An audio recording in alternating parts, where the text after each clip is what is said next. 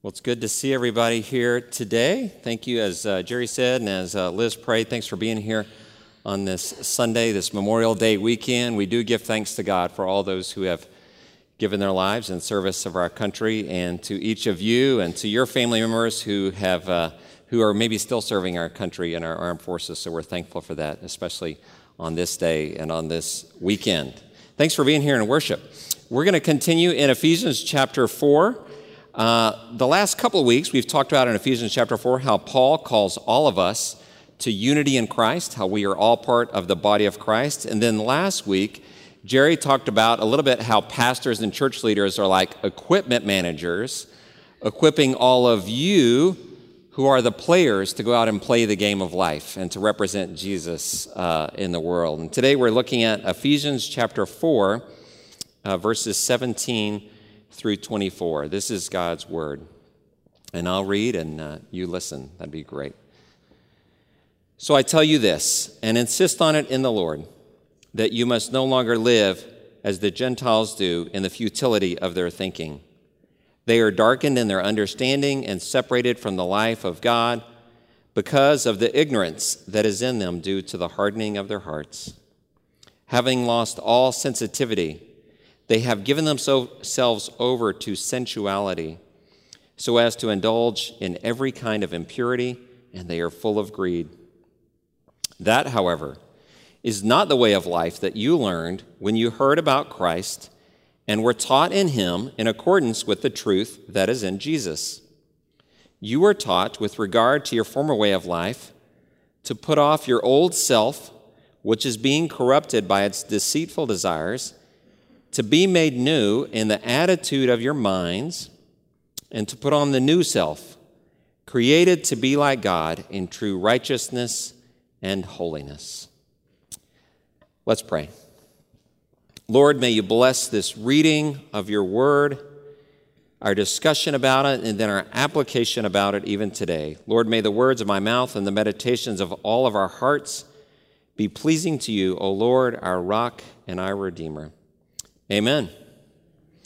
Uh, how many of you have like an old shirt or an old piece of clothing you like to wear around the house? Anybody that you, you like you wouldn't, really wouldn't wear it out in public? So I see a lot. So okay, here's mine. How many of you? Well, let me ask you this: How many of you is that shirt or piece of clothing like 20 years old? Anybody got something 20? Brent does. Okay, somebody. So okay, I'm thinking this shirt here is probably 20 years old. I don't know if you can see that. It's kind of a flannel feeling shirt. It's got some white paint on it there, um, and the uh, the, the collar around here is actually coming apart. So I've actually worn this in public a few times recently, although I really, really, really should. It's kind of, kind of like when I'm wearing it around the house on a cool day and then actually like go to the gas station or the grocery store and forget that you're actually wearing this, you know, so it's not good. But this shirt, we have a picture of me when, uh, when my kids were born. It was either Jacob or Alexia who were 17 and 15, and I'm wearing this shirt. So I know it's old. And I've also worn this shirt probably more than 10 years ago. Uh, I don't know if you know about this. Jerry mentioned Noah's Ark earlier in the announcements. Uh, Noah's Ark has a Mickey Mouse Day. And so uh, Sherry Pipkins, who's the director of Noah's Ark, loves Disney and Mickey Mouse. And they have a Mickey Mouse Day where kids at Noah's Ark can dress up like a Disney character. So on a couple of occasions, I'd say more than 10 years ago, I wore this shirt with the rest of a costume to be Woody from Toy Story. So you can kind of see the Woody, you know, the underneath. I had the brown vest, I had the hat. I'm not wearing that today. Okay, I'm not, I'm not doing that today. But this is my favorite shirt, and it's comfortable, and I like it. It has good memories, and I like to wear that shirt. But at some point, I need to throw it out. And I know that I don't need to wear it in public, but at some point, it, it needs to go. And why is that? Is because sometimes we need to throw out the old things and uh, start over. We need to take off the old and put on the new. And that's really what we're talking about today uh, in Ephesians chapter 4, verses 17 through 24. We need to put on the new self, taking off the old self, our old ways, so that Jesus living in us, with Jesus living in us, we can be different and we can have new purpose for our lives. We can look new, we can feel new with Jesus being in us and be new creatures in Him. If we look back a couple of chapters in Ephesians chapter 2, it says this because of his great love for us, God, who is rich in mercy, made us alive with Christ even when we were dead in transgressions. It is by grace you have been saved. So we were dead in our old sin, but we are new and alive in Christ. The old is gone, the new is come. It's out with the old and in with the new as Christians. That's the way we're supposed to live. And yet, oftentimes, it's still hard to do. Because I think in Ephesians chapter 4, Paul kind of lays out two different ways. He talks about the way of the Gentiles and the way of Jesus. And really, if you want to say it, uh, I think a way easier for us to understand, when he says the way of the Gentiles, is really kind of the way of the world. What's the way of the world? And then what's the way of Jesus? How are we supposed to live if we're following Jesus that's not like the world? And yet, easily, even for Christians, sometimes we want to pick up that old shirt or that old ways and put it back on because they're comfortable and they bring back good memories, they make us feel good, but we don't want to live that way. Now, Paul can be pretty direct and pretty harsh. So here's how he spells out is the way of the world or Gentiles, as he says it in Ephesians 4 in these first few verses. He says, they have futile thinking, uh, darkened understanding, separated from the life of God. They have ignorance due to the hardening of their hearts. And that because of these things, those of the world, the way of the world, can live a life which has lost sensitivity, given themselves over to sensuality, indulges in impurity, and has a continual lust for more. But he says, in contrast, we'll talk about these things in a minute. In contrast, Paul says, take off those old things. You know, you don't want the way of the world, we wanted the way of Jesus.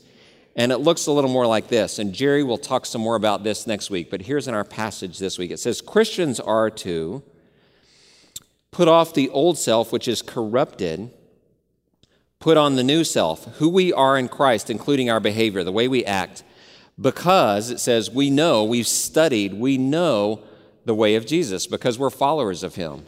We're saved in His grace. And if, uh, and then we are to have a new attitude in our minds, and that we are created to be like God in righteousness and holiness. And that righteousness, especially, is a really churchy word, so I looked up a definition of it this week, and I thought this was great. Righteousness is really loving what is good and right. Those are good things, loving what is good and right. And so, as Christians, we are hoping to be seen as people who are loving what is good and right, that we are compassionate, that we are tenderhearted, that we are good. And yet, as you know, you know, we read in the newspapers, we look online for news, we watch our televisions. A lot of times, Christians today are under attack, that maybe we aren't seen as good or right or loving. And in his book uh, called Unchristian, David Kinnaman, who's a researcher with the George Barna Group, he wrote a whole book about this, says that especially young people in America today, young adults, uh, see Christians in a different way, maybe than we see ourselves. Here's what young people, young Americans see Christians as, and he, he wrote a book about this. And the reason he wrote the book wasn't to slam Christians, because he is one, but to tell us what are some remedies of the ways that we can change our ways. And we'll talk about that too. He says, here's how young people in America often see Christians sheltered, hypocritical, judgmental, insensitive, boring, and only concerned with co- converting others. And when I read that, I was kind of like, ouch, that kind of hurts, you know. I don't want to be uh, thought of as that. I want to think of being different, of the way that Paul is calling us to be, the way God is calling us to be in Scripture. And as I look at, and I'll talk about this in a few minutes as well, as I look out amongst you, and as I know many of you, I feel like you are ones that are living a life that is different than that, of not being judgmental, insensitive, and such. Paul writes that as we, uh, as we are people, we should be compassionate. Uh, we should have a new self, a new attitude in our minds, putting off the old self and a lust for more. So, how do we do that? How do we get out of the old ways of thinking? How do we get into the new ways of thinking, new in Christ, living in us?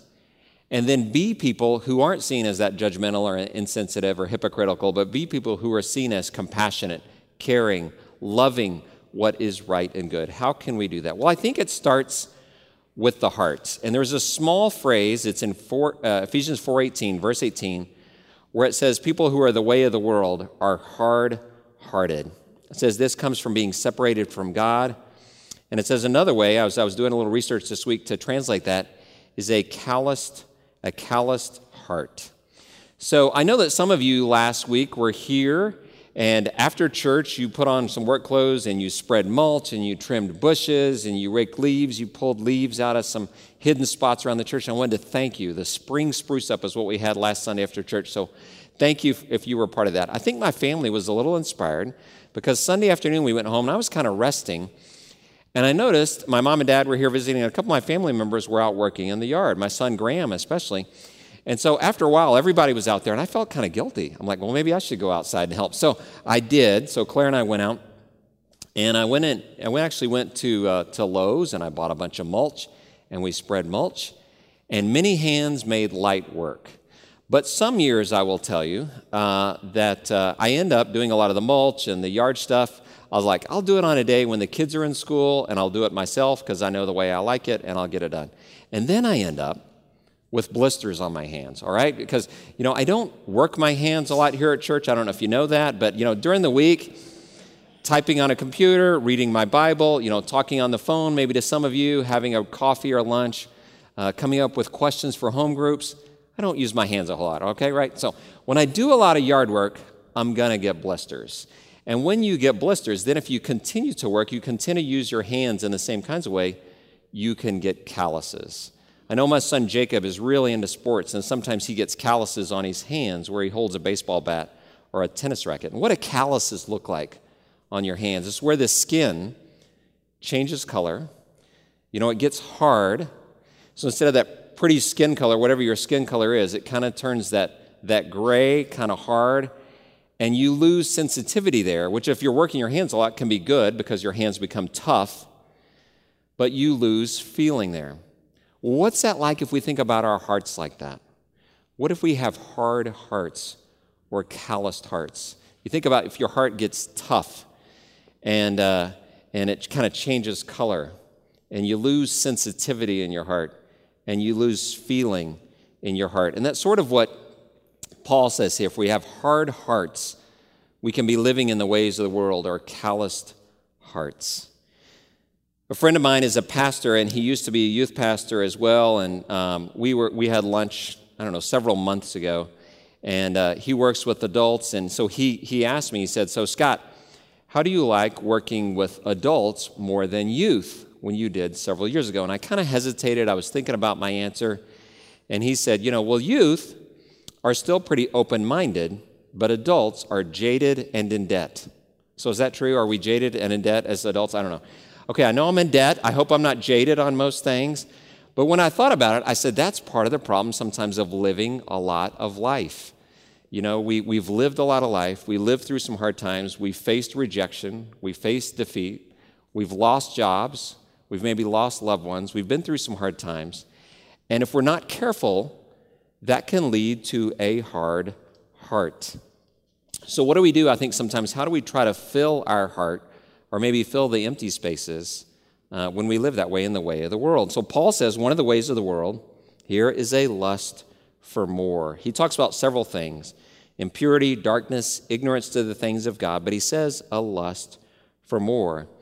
It was reported that John D. Rockefeller, at the height of his wealth back in the last century in the oil industry, he was asked how much money did he need, and he answered, one more dollar.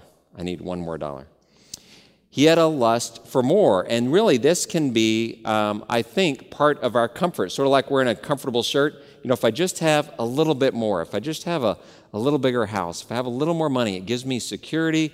It'll make me feel better. If I can get that new thing, that new gadget, whatever it is, that little bit of lust for more, that's going to make me happy. That's going to kind of make everything okay. And Paul says, be careful of that because that's the way of the world. We don't need that. Put away those former things. Put away off those old things. Put away the ways of the world. Instead, put on Christ and fight against those things, the ways of the world. So, how do we be careful not to have hard hearts? Or if we feel ourselves getting a hard heart, what do we do? Paul says, be tenderhearted. And I'm going to borrow a phrase from next week's scripture And this is from Ephesians 4:32, so I hope Jerry won't be mad, but I'm borrowing this from Ephesians 4:32, where it says Paul says, "Be kind to one another." This is in the NRSV translation. "Be kind to one another, tender-hearted, forgiving one another as God and Christ has forgiven you." And so that word there, tender-hearted. The NIV, which we read today, says compassionate. We are to be tender-hearted and compassionate. So here at ZPC, we have six marks or six values. And the first of those values or six marks is a heart for Christ alone. And I looked up kind of how do we define what a heart for Christ alone is? It says this here at ZPC Jesus becomes the priority in our lives. We worship him with all of our heart, mind, soul, and strength. And when we have a heart for Christ alone, we can become tenderhearted. We begin to look, and what's it mean to be tenderhearted? I think we begin to look at the world and we begin to look at other people the way that Jesus did. You know, who did Jesus spend a lot of his time with? People who were poor, who were hurting. Uh, one of our favorite stories from the Jesus Storybook Bible was Zacchaeus. You know, Zacchaeus was kind of an outcast. He was a tax collector, and it said in that very short story that people didn't like Zacchaeus. Well, Jesus went to his house. What if we start looking with tender hearts the way uh, the world, the way that Jesus looks at the world. And I think this can help us to have uh, tender hearts. I wanted to tell you about two people in our church family, and I like, to, I like to try to highlight some of you because I think you guys are living out oftentimes the way of Jesus. I want to highlight two people just recently, and this isn't within the last month or so, that I feel like we're having a heart for Christ alone. Tender hearts. So I got a phone call, I think it was on a Tuesday, and it was a man from our church, a member of our church, very active here, and he said there was another family in the church that, uh, that I didn't really know very well, that a person had passed away in their family, and I might need a heads up to give them a call. And so pretty soon I got another call from a lady in the church, and she told me the same thing. You may need to know this person passed away, you may want to give them a call.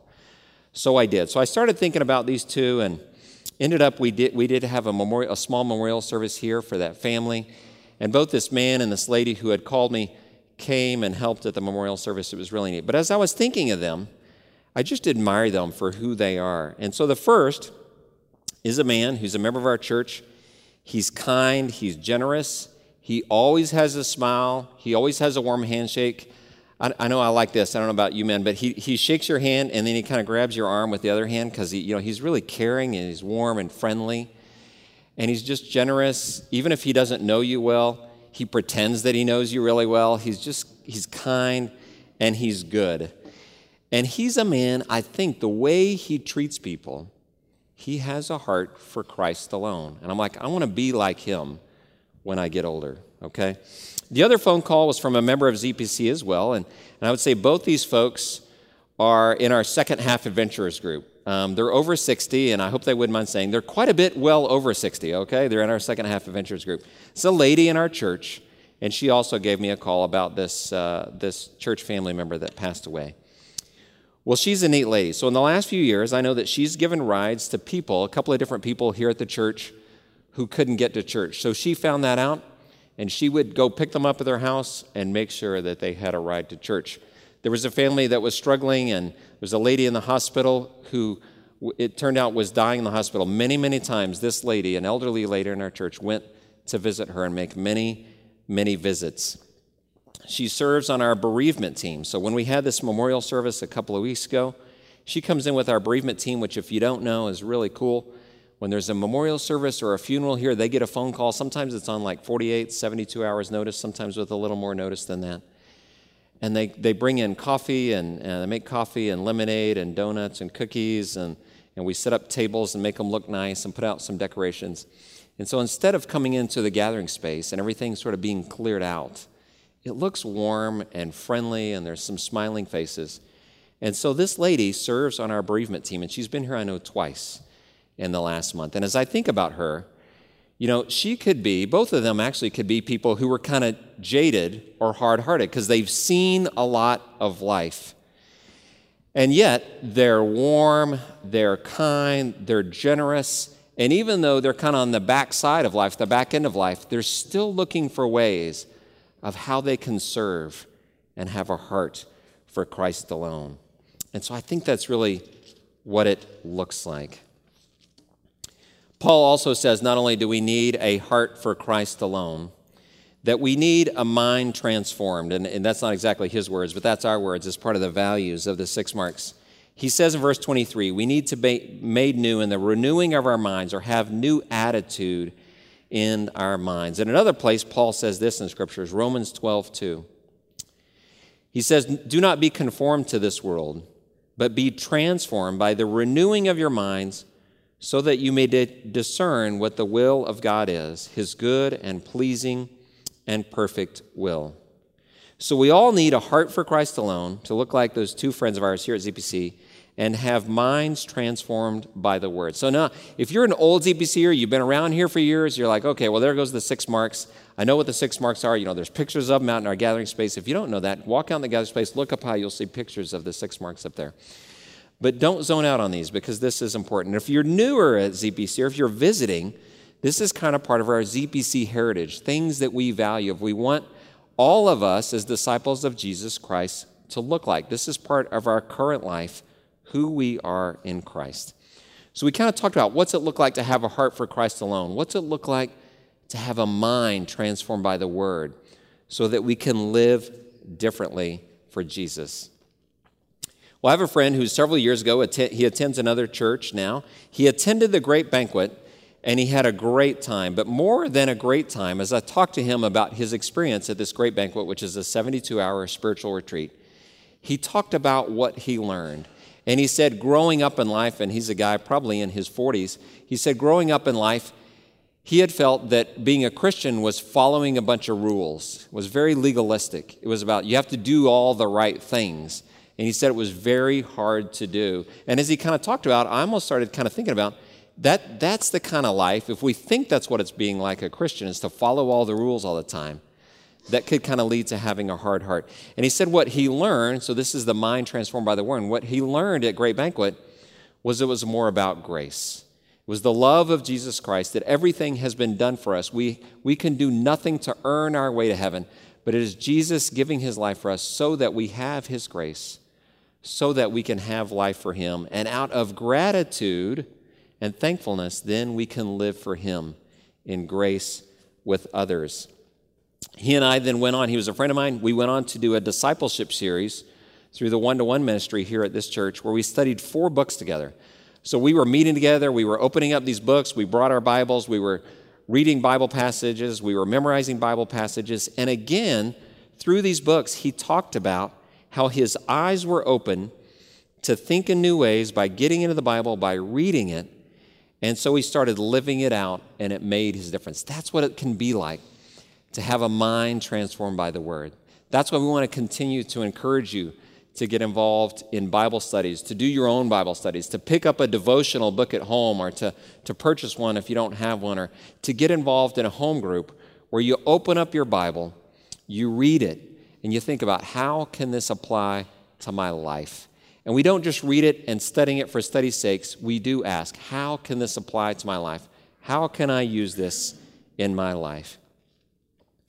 Some of you may have read a popular book that came out in the last several years called uh, Love Does by Bob Goff. And I read this book a few years ago and then I, I reread it just recently. And in the book, um, Goff has a lot of humor, but there's a lot of truth too. And he says near the end of the, end of the book, he and his friends stopped doing Bible study. And he said, he said they stopped doing Bible study because they just got tired of studying Jesus. And in his own kind of words, he said, it got a little bit creepy. He said, I almost feel like I was stalking Jesus because I was just looking at Jesus, I was studying about Jesus, I was memorizing his phrases and things about him. And he goes, but I wasn't doing anything with it. He goes, so we stopped doing Bible study and we started Bible Doing. He said they changed the name of it. He said, So what's Bible Doing? He said they would get together, they would study the Bible, and then they would immediately say, How can we live this out? And then when they came back the next week, they might study something else, but they say, How did we do this week on living this out? Bible Doing. And you might say, Well, that's really good, but is, is this guy really living it out? And he is. Bob Goff started uh, a ministry in Uganda. I'm not sure how all he got connected there. He's an attorney and he started a foundation there um, to go to Uganda and to help youth who are wrongly imprisoned in Uganda get to get their cases to trial and get a fair hearing so that for many of them they could get freed from prison, from a life of, of prison. He even helped start a boarding school there for kids to have a safe place to live and get an education that was Bible doing. So, back to the six marks for just a minute. How do we go from, from kind of the way of the world to the way of Jesus? How do we go if, if we're sensing in our lives at all because the world is tough, life is hard, if we have a little bit of that calloused heart, how do we have a tender heart? Back to the six marks. We need to have a heart for Christ alone. So, that tender heart by living for Christ, realizing who Jesus is, that He gave His life for us, so that out of gratitude, out of love, we can live in grace for Him. We have a mind transformed by the Word where we're studying God's Word so that then we know how to live it, know how to apply it in our lives. And then we can be tenderhearted, compassionate, and we can kind of live out those other six marks. We can have knees for prayer, arms of love for others, see the world in the way that Jesus does. We can be stewards of the thing God's given us. We can learn how to be servants, and we can have a voice for God's good news. That's what God wants us to do and how He wants to live with tender hearts, compassionate for Him, taking off the old self and putting on the new.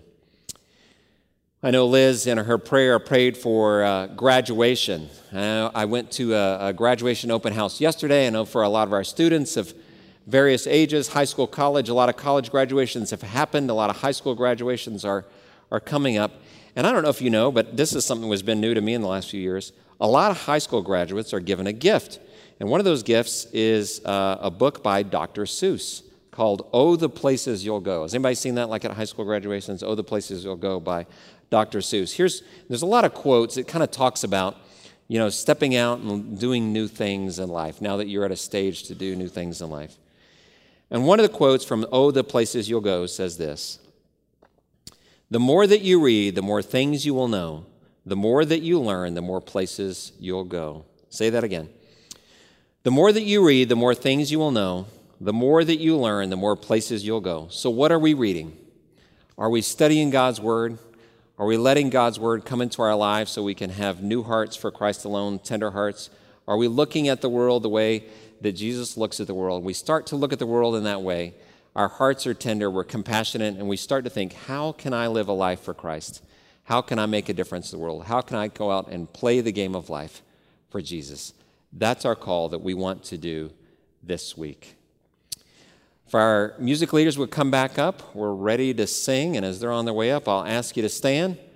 We're going to sing about God's amazing grace. Let's stand together.